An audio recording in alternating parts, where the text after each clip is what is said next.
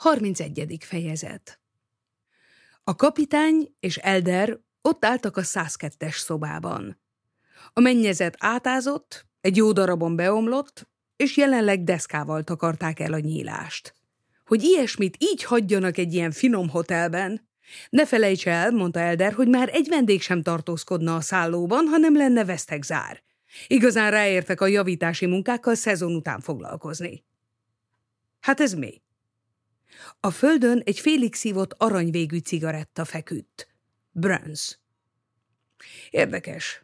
Azt hiszem, meglátogathatnánk Mr. Burns-t. Nem gondolja, kapitány úr? Semmi kifogásom. De miért hívták ide Williénét? És ki volt az a férfi, akinek Szergius herceg csak a kezét látta? Williéné ügyéről megvan a speciális feltevésem. Az egyetlen lehető megoldás... Talán közölhetné a megoldást. Nagyjából illetve szimbolikusan. Tehát azért, mert valaki rendőrkapitány, tudhat hegedülni is. Ezt a célzást visszautasítom. Csak magamnak szoktam hegedülni otthon, és fogalmam sincs, honnan tudja. Bocsánat, csak a példakedvéért mondtam, de vehetünk másikat. Ha egy ember várja a feleségét a pályaudvaron, és ugyanakkor egy jó barátja is érkezik, ezért még nem bizonyos, hogy közös fülkében utaztak. De nagyon valószínű. Többet azért nem mondok, mert a vizsgálat eredményét közölni vagy gyanúsítani, az kettő. Szóval van gyanúsítottja a dr. Ránke gyilkosát illetőleg? Igen. Valami feltevés? Nem. Tudom, hogy ki a gyilkos. Biztosan tudom már az első naptól kezdve. De hát miért nem mondja? Nincs bizonyítékom. Menjünk Brönshöz. 32. fejezet Burns kénsárga arccal ült egy karosszékben, a szemei alatt kékes mélykarikák. A halál. Ez jutott eszébe Eldernek, amikor beléptek. Szeretném megkérdezni öntől, Mr. Burns, hogy mikor járt ön a 102-es szobában? kérdezte a főfelügyelő. Burns sóhajtott. Az melyik? Fenn az emeleten. Hibás a mennyezete. Nem jártam ott soha. De ez a cigaretta vég az önéi közül való. Megnézte. Az enyém. Szokott ön cigarettát kínálni? Szoktam. Ki nem szokott? Mm, úgy látom, rossz kedvű, Mr. Burns. Jól látja. Beteg vagyok. Megkérdezhetném, mi baja? Mi köze hozzá? Talán ez is az ügyre tartozik? Hallja, szólt rá a kapitány, talán más hangon beszélne. Csak hagyja a kapitány úr, Mr. Burns joggal ingerlékeny. Ennyi. Hol verkliznek itt? Hát ez is átkozott dolog, dühöngött a beteg. Valahol egész nap kornyikálnak a közelben. Elder a fürdőszoba felé ment, ahonnan a hangok hallatszottak. Nem ott zenélnek, mondta gyorsan Burns. A kis udvarban szemközt. Elder lenyomta a kilincset. Na, mondta valaki bent. Ki az ott? kérdezte a kapitány. Hacker, felelt az illető bentről. Mit akarnak, fürdők? Vendége van? kérdezte Elder Brunst. Igen, talán ehhez is van valami közük. Egy hacker nevű kikötő munkás, aki itt rekedt a Vesztegzárnál. Régi barátom bejár ide fürödni, és képes lapokat olvas. Jó, jó, ne legyen már olyan mérges, Brönsz úr. Beszélni szeretnék az ön hacker barátjával. Brönsz a fürdőszoba ajtóhoz ment, és belerúgott. Hé, hey, jöjjön ki, de mozogjon! Jó, mit ordít maga? Nem kell befejezni, a rendőrség van itt. A kapitány végighúzta ujjait a homlokán. Ernyesztő nyomás préselte itt az ember idegeit. Négyre járt, nyomban zuhogni fog, és így eső előtt az ember úgy érezte, hogy minden idegszála borzolódik, mint a macskaszőr. Nyílt a fürdőszoba, és egy káprázatosan sokszínű pizsamában kijött hekker. – Mit kívánnak? – kérdezte előkelően, és a zsebéből egy Burns cigarettát vett elő. – Mit keresett maga fenn a 102-esben? – rivalt rá Elder. Ez a hang... Fogd be a szád, mert úgy rávágok, hogy kiesik a fogad. Tedd el azt a cigarettát, ha előttem állsz. Bámulatosan jó hatással voltak Elder szavai. Hecker magatartása nyomban megváltozott. A cigarettát egy szokott jasszos mozdulattal eloltotta. Kérem, főfelügyelő úr, én teljesen megváltoztam. Csend! Ne beszéljen így a vendégemmel, lépett közbe Burns. Igaza van, Gyere, leviszlek a mosókonyhába. Na, megállj, bitang, majd adok én neked. Kérem, főfelügyelő úr, ne vigyen, én megmondok úgyis mindent. Mr. Burns beleegyezik, hogy, hogy itt kérdezzen. Természetes, szólt közbe Burns. Jó, de akkor hagyjon bennünket magunkra, Mr. Burns, mert lehet, hogy nagyon megverem ezt az urat, és ilyenkor mi hackerrel szeretünk kettesben lenni. Na de hát, választhat Mr. Burns, és valahányszor az amerikai felé fordult, a hangja és az arca a legudvarjasabb lett, majd az ellentétbe csapott át hacker felé fordulva. Megállj, kutya, összetörlek, ismersz már! Burns átment a másik szobába. Elder körülnézett, és mindenfelé keresgélt valamit. Végre egy hosszú bőröncíjat talált, azt többszörösen összehajtotta, és hekker elé lépett. Elder, mondta a kapitány, tudja, hogy nem szabad a vallatásnál. Nézze, kapitány úr, Hekker az én osztályomra tartozik, mert a kikötői kirendeltség a bűnügyi csoport tagjaiból áll. Itt egész más emberekkel van dolgunk, mint az egészségügynél. Ezt a hacker csak úgy lehet szóra bírni. Kérem, főfelügyelő úr, én, én bevallom, ott voltam a vendéglő előtt, de, de a kerékpárhoz nem nyúltam. Szóval tagadod, mondta Elder, mintha valóban ez érdekelte volna. Nem teszed tetszét? A, az, az már, az csak azután volt. A slips mondta, hogy úgy is belekever, ha nem szedem szét, hát, hát szétszedtem, de nem én adtam el. Hát kivéve a lámpát és az áttételt. Azt is fillére kért. Ide hallgass, hacker. Én meguntalak téged. Szeretném, ha átmennél angol gyarmatra, hadd tanuljanak valamit ott is a rendőrök. Elegem volt. Ha megígéred, hogy örökre elmész Jáva közeléből, elengedlek. És nem ver meg? Az más lapra tartozik. De erről is beszélhetünk, ha megmondod, mit kerestél a 102-es szobában. Ott komolyan nem is... A szí megmozdult. Ott komolyan nem is volt olyan rossz. Amikor ide tettek ebbe a fülkébe, ahol az az öreg verklizik, sokszor átmásztam ide, ha nem volt senki itt. És cigarettát loptam, de készpénz soha. Esténként kiszöktem a kamrából, és fennaludtam a 102-esben, mert honnan volt kulcsod? Van egy generálnyitom, honnan? Nem magam csináltam, átsodronyból. Mondta, hogy nem üt? Nem mondtam. Na, gyerünk tovább. És ez volt, ne hazudj! Hogy történt az, amikor egy nő és egy férfi találkoztak? Én nem. Mi? Én, én, én nem tagadom le. Egy este csak ugyan jött valaki. Épp, hogy a szekrénybe bújhattam. Nem láttam senkit, csak a járkálást hallottam. Aztán kopogtak. Jött egy nő is. Mit beszéltek? Keveset. A férfi azt mondta, de nagyon dühösen, mit akar tőlem? A nő vadul sziszegve felelt, elpusztultok. Ha Artur megtudja, végez veletek. És most nincs szökés. Azt mondta a férfi, akarsz pénzt? A nő, nem, Elkéstél mindennel, te aljas. Azt hitted, hogy elhagyhatsz csak úgy, mi? Feláldoztam magam. Utálom Villiét. Azután nem hallottam semmit. Te! Ne hazudj, mert nem hallottam semmit! Elder ismerte az embereit. Tudta, hogy Hacker titkol valamit, de azt is tudta, hogy ezt a valamit sohasem fogja elmondani, mert önmagát keverné bajba. Mivel zsarolod ezt a Brönst? Én nem, de vigyázz! Én nem tagadok le semmit. Átjöttem titokba valami ennivalóért. Egy mesztelen pasas leütött. Amikor magamhoz tértem, Brönsz még hortyogott, és körülnéztem, és az egyik fiókban leveleket találtam egy urinőtől. Te! Torkon ragadta és rázta. Te gazember, hazudtál! De Hecker hallgatott. Elder ismét tudta, hogy hiába minden. Most nem szól, mert árulkodás lenne. És az ilyen inkább agyon vereti magát, Na figyelj, te bitang! Reggel és este jelentkezel nálam az irodában, és amelyik napon ezt elmulasztod, letartóztatlak. Megértettél? Megértettem, főfelügyelő úr? Mehetünk, kapitány úr. Miután tiszta lett a levegő, előjött ismét Burns. Mondja maga, pióca, hogyan szabadulhatnék magától? kérdezte dühösen, és sóhajtva egy cigarettára gyújtott. Sehogy, felelte Hekker. Ezen túl jól akarok élni. Maga fegyvercsempész. Az ilyen ember sokat keres. Eltarthat egy jó indulatú zsarolót. Hm? Mi van enni? A hentes külsejű bágyat ember szomorúan sóhajtott. Hozasson a pincérrel, amit akar, gazember. Hekker nem vette szívére a sértést. Mondja, Mr. Burns, kérdezte, mi baja van magának, hogy állandóan sóhajtozik? Ez semmi köze, érti? Egyen, és aludjon, és hagyjon békén. Úgysem fog soká élősködni rajtam. Néhány hétig élek legfeljebb. Az is valami? Nem lehet nyugdíjas állásom, ezt tudom.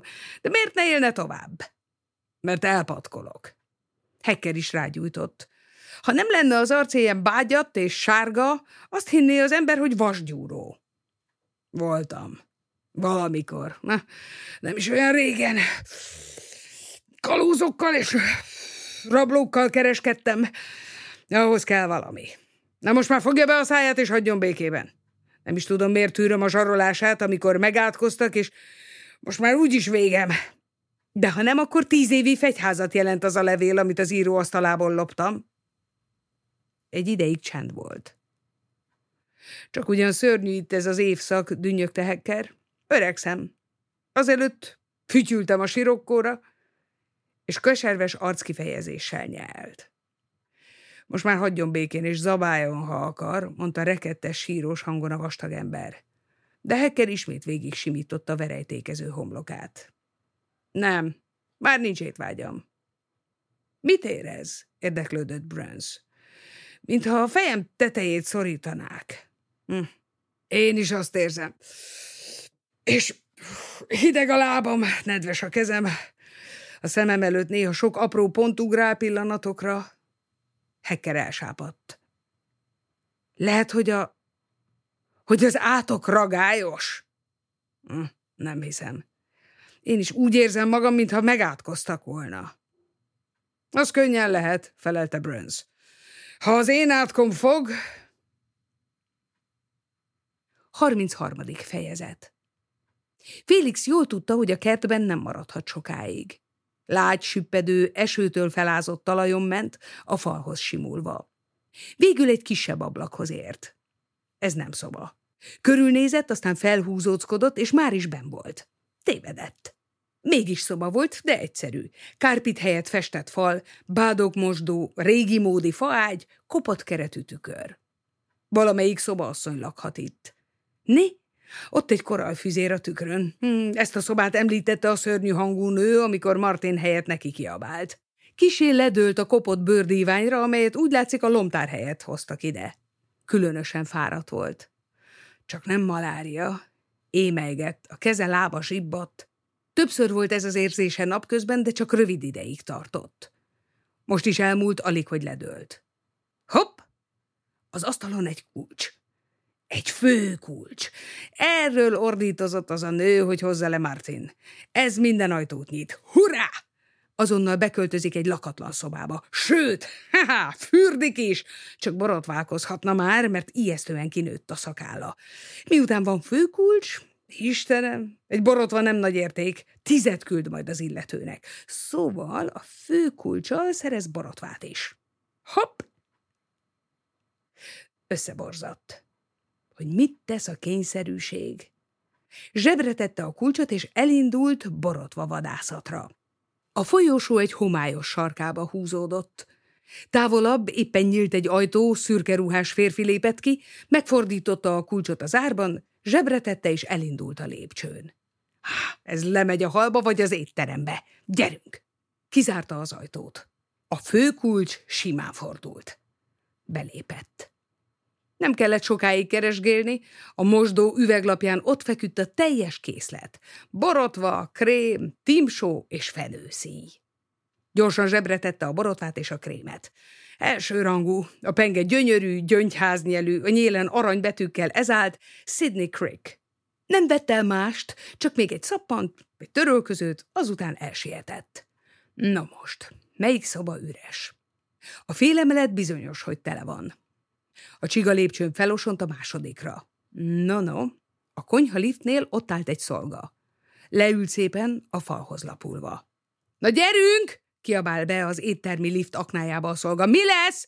Hallja, ne kiabáljon! Wolfgang igazgató úr tűnik fel a folyosón. Bocsánat, de a már kitürelmetlen. Akkor se kiabáljon. A szőnyeggel mi van? Kis zavar volt.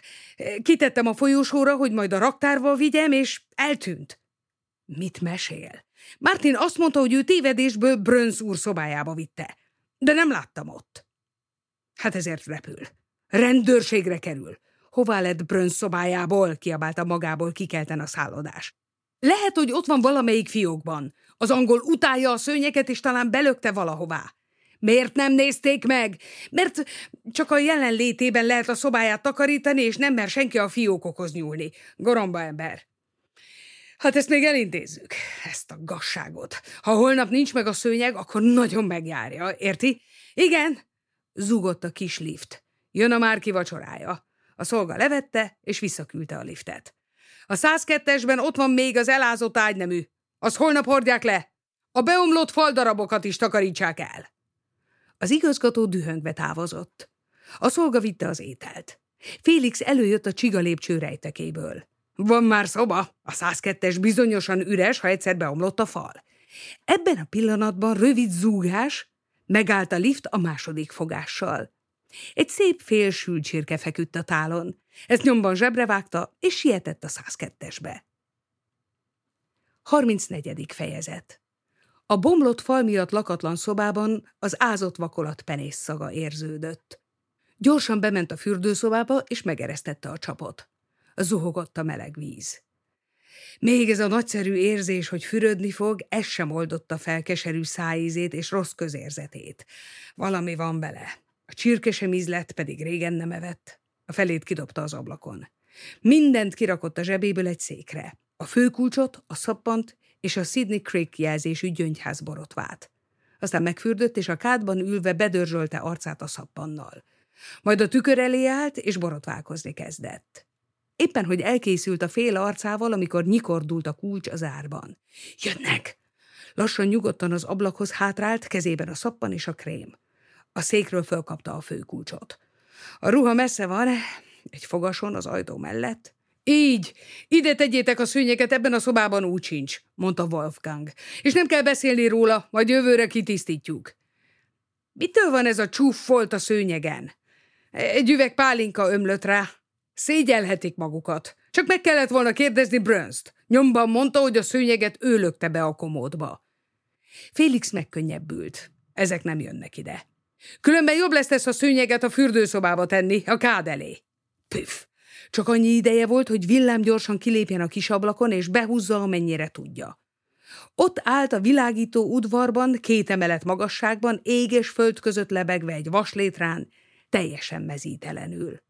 Hallatlan pimasság, süvöltött Wolfgang hangja. Valamelyik gazember ide jár ruhát váltani. És fürödni. Áj, vigye ezt a vacakot az irodába. És amelyik gazember nem tud elszámolni a váltóruhájával, az meglakol érte. Banda, gyerünk, gyerünk! Elvitték a ruháját. Ott állt a borotvával és a főkulcsal, félig szőrös arccal, ruha nélkül. A kulcsot, a borotvát és a szappant egy törölközőbe tette, és mint valami batyút a karjára kötötte. Aztán kilépett a vaslépcsőre. Izgalmas ruhavadászat vette kezdetét. A vaksötétben sűrűn zuhogott az eső, vizes lett nyomban. Mindössze három sötét ablakot pillantott meg. Az első jobbra tőle ugyancsak fürdőszoba volt. Belépett. Nem jó, a lakásban nyíló ajtó hasadékán világosság szűrődött ki és beszélgetést hallott. Az özvegy! Nyomban megismerte Signora Relli mély színezetű hangját. Nem volt sok örömöm az életben, de néha boldog voltam, és ezért nem fáj, ha arra gondolok, hogy öregszem.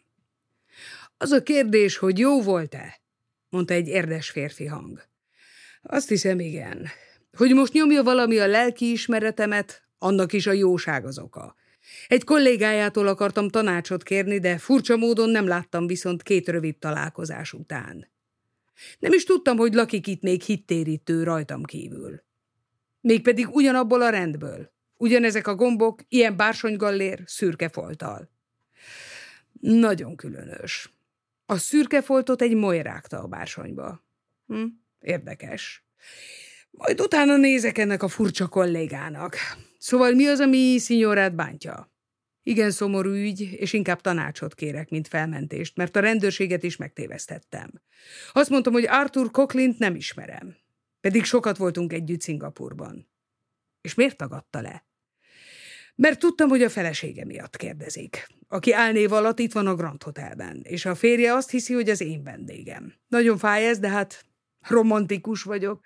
Az asszony beleszeretett egy fiatal emberbe, és szökni akarnak. Még Szingapurban kért, hogy hát, hogy fedezzem a férje előtt, és írjak majd innen egy meghívó levelet neki, hogy töltsünk együtt néhány napot. Akkor simán elutazhat. Megírtam. Hm? Nem tette helyesen. Olasz vagyok. Szerelemről volt szó. Reményről, boldogtalan asszonyról. Azóta megbántam, mert itt volt egy másik asszony, aki szerette a fiút, de sokáig, és, és nagy áldozatokat hozott érte, a nő is művésznő volt, együtt táncolt a fiúval, és férhez ment egy öreg, csúf főszerkesztőhöz, csak azért, hogy sok-sok pénze legyen Dodinak. Viliénéről van szó, aki eltűnt. Előzőleg nálam volt, és sírt, és, és elájult. A fiú Szingapurban otthagyta őt ezért a nőért, és ő neki most már semmije sincs, csak a vén, utálatos férj, és azt mondta, hogy írni fog a másik asszony férjének, mert ő Dodit nem hagyja pokolba való fekélyes életek. Szí, szí, most már én is tudom, de Szingapurban még romantikát láttam benne, és ez a Villéné elszökött valahogy innen. A rendőrségen nem mondtam el, amit tudok, mert az a bűnös asszony álnéven él itt. Húgynénak jelentette be magát. Szökni akar a fiúval, pedig van neki egy szép kisgyereke. Ezt akartam elmondani és kérni, hogy segítsen rajtam, mit csináljak. Félix, elfeledkezve a helyzetéről, csendben állt a sötét fürdőszobában, ahová minden szó kihallatszott. A misszionárius tanácsa már nem érdekelte a fiatalembert, aki egy szábatyúval a csuklóján hallgatózott. Kilépett a vaslétrára, hogy folytassa elszánt ruhavadászatát. Egy másik sötét fürdőszoba ablaka. Belépett, csendesen lopóckodott. Hallgatózott. Benyitott a szobába, és ilyetten állt meg a hideg köveken. Egy újabb szoba nyílt a kis szalomból, de csak függöny volt rajta. Éppen elindított valaki egy gramofont. Miss Otis regrets she's unable to lunch today. Hagyja abba azt az undok muzsikálást, mondta egy szőke, malett estéi ruhás nő. Hillié, a tejkrémgyáros és a felesége laktak itt. Az amerikai felső tízezerből. Ne írja elő nekem mély, hogy mit tegyek, és dúdolt. Közben a fraknya kendőjét oldozta. Szégyelheti magát. Mit gondolhat rólam a személyzet? A szobalánnyal flörtöl. Egy amerikai milliárdos. Hillié fütyült, levette a kabátját és egy szék támlájára helyezte. A nő egy tízezreket érő gyémánt hajdíszt kapott le a fejéről, és a gramofonhoz vágta. – Feleljen nekem! – rikácsolt közönséges durva módon. – Nem vagyok a kutyája, tudja? Hillié közömbös arccal cigarettára gyújtott. – Ne kiabáljon nekem! Felelte unottan. Nincs az automata büfében. Gyalázatos alak! Ha nem tetszett, hogy felíró nő voltam, miért nem vett feleségül egy előkelő hölgyet? De ki megy hozzá egy kikiáltóhoz, aki vásáros bódék előtt lisztes képpel ordít? Eh, ma is csak az, ami volt, piaci árus, a milliók dacára. Hillé dúdolva felhúzta az óráját. A gramofon dalolt. Miss Otis regrets she's unable to lunch today. A nő egy vázát csapott a földhöz, és pufók hervadásnak induló, kifestett baba arca eltorzult a dütől. – Szelámos! Kikiáltó, robotmúltú! – rikácsolta. – Kérem, ne csapjon botrányt, mondta Hillié csendesen, mert megver? Hát, persze, hát képes rá. Fúj! Szobalányok lovagja! Nézzem mi, most már hagyja abba. A szobalány sem kevesebb, mint a sofőr. A saját sofőröm. Hm? Vagy azt hiszi, hülye vagyok? Ha, gyalázatos, rágalmazó fegyháztöltelék! És ő is vetkőzni kezdett, de úgy, hogy a csodálatos párizsi sejemholmit egy szakítással derékig tépte rongyá. Félix menekült. Ismét zuhogott rá az eső, és nagyon távolról utána szürem lett tompán, a zápor neszén át, hogy Miss Otis regrets she's unable to lunch today. 35. fejezet Ismét egy fürdőszobában volt. Onnan egy sötét hálóba lépett óvatosan, és valaki jött a másik szobából. Csak annyi ideje volt, hogy a fal és a szekrény közé húzódjon. Nyílt az ajtó. A beözönlő fényben egy szobaleány látszott csinos bóbitával. Három nő ült kin. A fiatal, szép Olga Petrovna bárónő, ismert teniszbajnok, Ursula Hugersheim, von der Frühvárt lovag özvegye, legalább 70 éves, és Helga Jöre, a svéd metafizikus nő, több tudományos munka szerzője, az indiai lélekmozgalom megalapítója. Szikár, hosszú, ráncos, cvikkeres ősznő, magas nyakú fekete blúzban. Helga Jöre, az indiai lélekmozgalom megalapítója, azt mondta a szobalánynak. 40 fokos vizet engedjen a kádba, és Félix fogoly volt, mert a szobeleány bement a fürdőszobába. Zuhogott a víz. A két vendég búcsúzott. Hát szólok majd az inasnak, hogy hozzon ki egy plümót, mondta Ursula Huggersheim, von der Frühvárt lovag özvegye. Ebben a nedves évszakban a lábon keresztül támadja meg az embert a reuma. Igazán kedves, hálálkodott Helga Jőre, teozófusnő. Köszönöm, fogadj el, méltóságos asszonyom, hálám jeléül a női erkölcs nagysága és a halhatatlanság című munkámat. Köszönöm. Jön maga is, Petrovna bárónő? Egy percre maradok. Jőre kisasszony megígérte, hogy kiválaszthatok néhány könyvet. Szörnyű így ebben a csúf évszakban, tenisz és vitorla nélkül. Csak néhány jó könyv menthet meg. Petrovna gyönyörű nő volt. Szőke, finom arcú és kisportolt alakú. Szürke, egyszerű, angolos szövet kosztümjében Ibsen darabok hősnőire emlékeztetett. Ütemes, lassú járással a könyvespolchoz ment, és hátratett kézzel, retiküljét lóbázva az ujjain nézegette a köteteket. Ursula Huggersheim, von der Frühvárt lovag özvegye és Jöre kisasszony elment. A száraz, hosszú, sovány, idős teozófus nő, az indiai lélekmozgalom megalapítója kikísérte. Félix mozdulatlanul állt, és amit a másik szobában látott, attól még dermettebb lett ez a mozdulatlanság. Petrovna bárónő gyorsan körülnézett, azután kiúzta az egyik szekrényfiókot, és két kisebb holmit a retiküljébe tett. Majd néhány ruhadarab alatt bankjegyeket talált, ezekből is eltett egy csomót. Aztán belökte a fiókot, és gyorsan elővette a pudriét, hogy az arcát igazgassa. Ez néha jól levezeti az izgalmat a nőknél. Házi tolvaj! Jőre kisasszony visszajött. Hát, választott, kedves? Igen, ezt meg ezt, felelte, és találomra levet két könyvet a polcról. Jó éjszakát! Igazán szép művek, mondta az őszteozófus nő, és megnézte az egyik kötetet a kiválasztottak közül. Hm, ez már szép. Hol tanult meg a bárónő óarabul olvasni? Öm, már régen foglalkozom. Jó éjszakát! Viszontlátásra. A bárónő távozott. Kész a fürdő, jelentette a szobalány, és elköszönt. Jöre kisasszony a fürdőszobába ment. A szalon üres lett. Félix vadul körülnézett. Mit kaphatna magára, amivel a folyosó felé kitörést próbálhat? Az ágyterítő! A fürdőszobából vízcsobbanás hallatszik. Az ősz metafizikus nő rövidesen visszatér. Brrr, lerántotta a terítőt, de már is az ágyra ugrott, hogy a takaró alá bújjon. Valaki jön, elkéshet, rémes. Az inas jött a plümóval, és elhűlten torpant meg a szomszéd szoba fényénél eléje táruló látványtól.